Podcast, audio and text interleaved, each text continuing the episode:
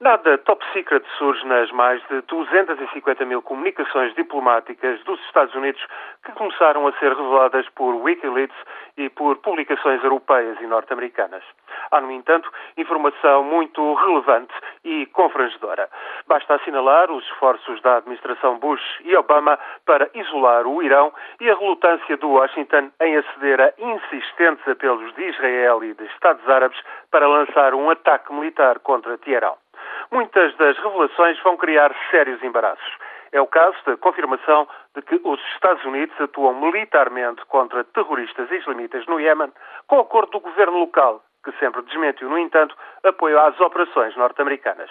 E como é que tudo isto veio a público?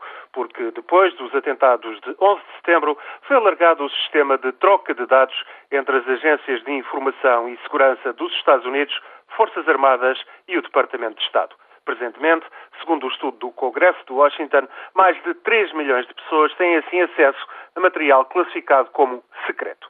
Aparentemente, um analista, um soldado de 22 anos, conseguiu fazer cópias de milhares de documentos sobre a guerra no Iraque, Afeganistão e estas comunicações diplomáticas e passou-as a Wikileaks. O resultado está à vista. Graves complicações diplomáticas que vão obrigar a rever procedimentos de comunicação e partilha de informações. Já o histórico chanceler alemão Otto von Bismarck, nos finais do século XIX, dizia que não era nada bonito de ver como são confeccionadas as salsichas ou negociada a feitura das leis. Vale o mesmo para a diplomacia.